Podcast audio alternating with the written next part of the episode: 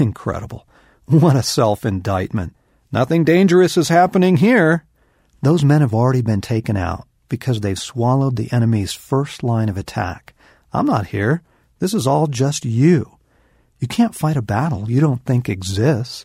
This is right out of the Screwtape letters, where C.S. Lewis has the old devil instruct his apprentice in this very matter. My dear Wormwood, I wonder you should ask me whether it is essential to keep the patient in ignorance of your own existence. That question, at least for the present phase of the struggle, has been answered for us by the High Command. Our policy for the moment is to conceal ourselves. As for those who want to be dangerous, cutting edge, take a close look at 1 Peter 5, verses 8 and 9. Be self controlled and alert.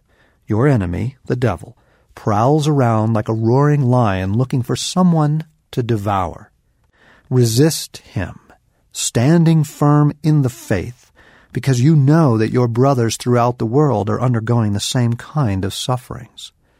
What is the Holy Spirit, through Peter, assuming about your life that you are under regular spiritual attack. This is not a passage about non-believers. He's talking about your brethren. Peter takes it for granted that every believer is under some sort of unseen assault. And what does he insist you do? Resist. Resist the devil. Fight back. Take a stand.